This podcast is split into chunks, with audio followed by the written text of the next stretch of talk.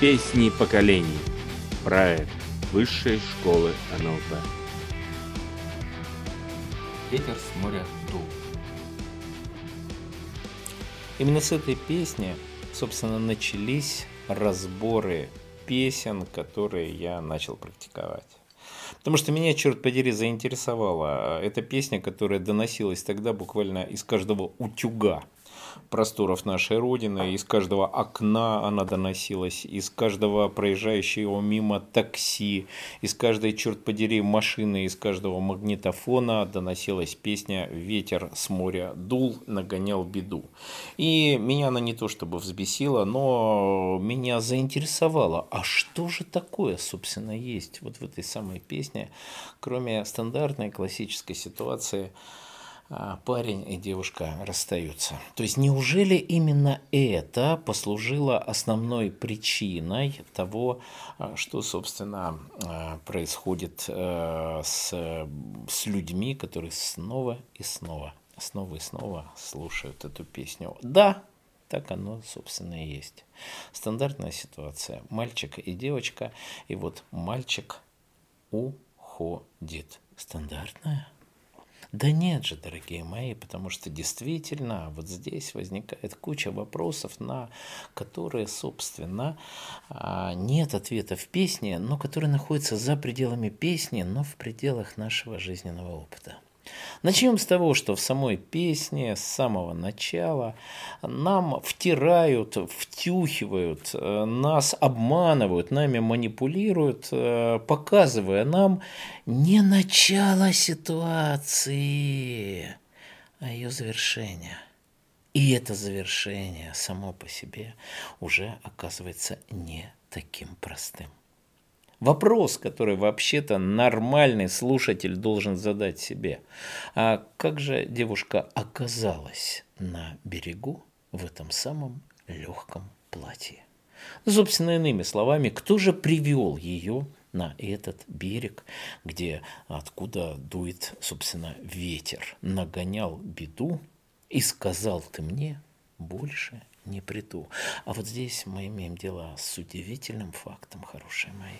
Итак, девочка в первых четырех строчках сообщает нам, что не она является причиной в своей жизни, а что все, что с ней происходит, является следствием решений, которые принимаются за нее.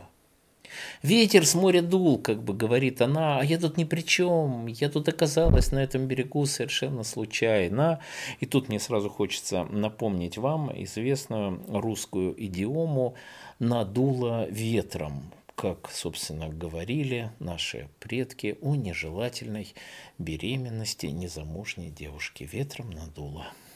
Нагонял беду, и сказал ты мне, обратите внимание, не мы поговорили и пришли к выводу, что нам следует расстаться, некоторое время побыть отдельно для того, чтобы лучше разобраться в себе.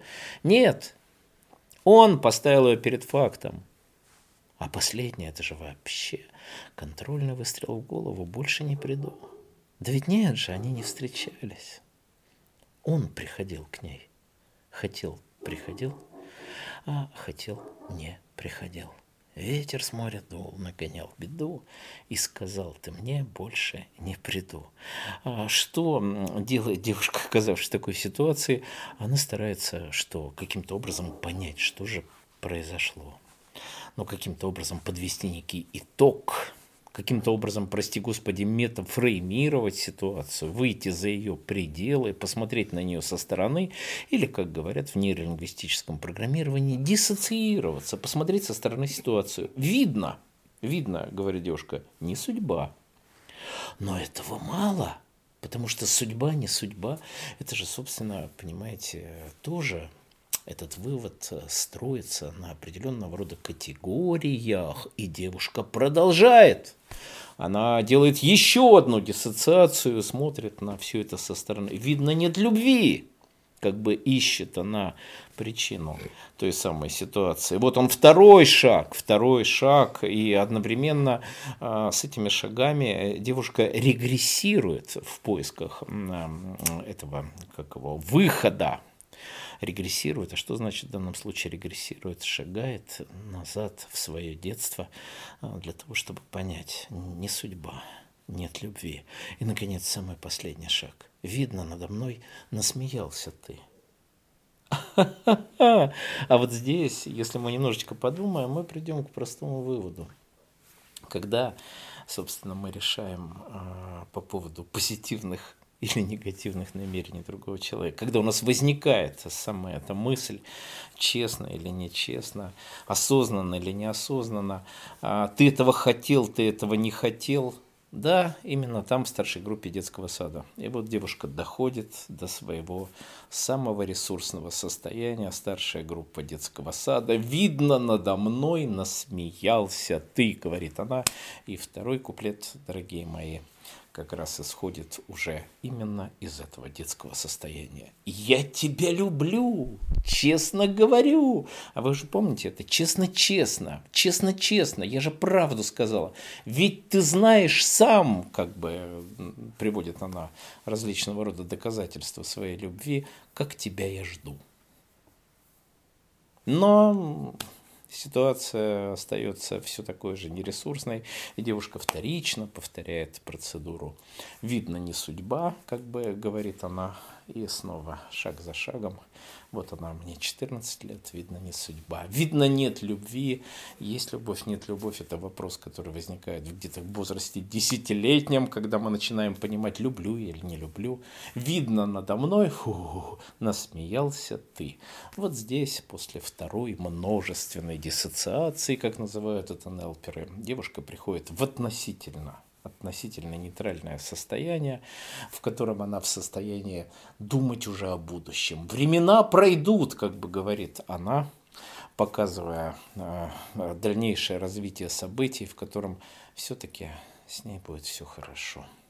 Годы пролетят, говорит она, но она не может э, не пройтись э, своими туфельками по возбужденному эго своего партнера. Первую любовь не вернешь назад, как бы говорит она. И теперь уже заключительная, уже без надрыва, уже без слез. Видно, не судьба. Не судьба. Видно, нет любви.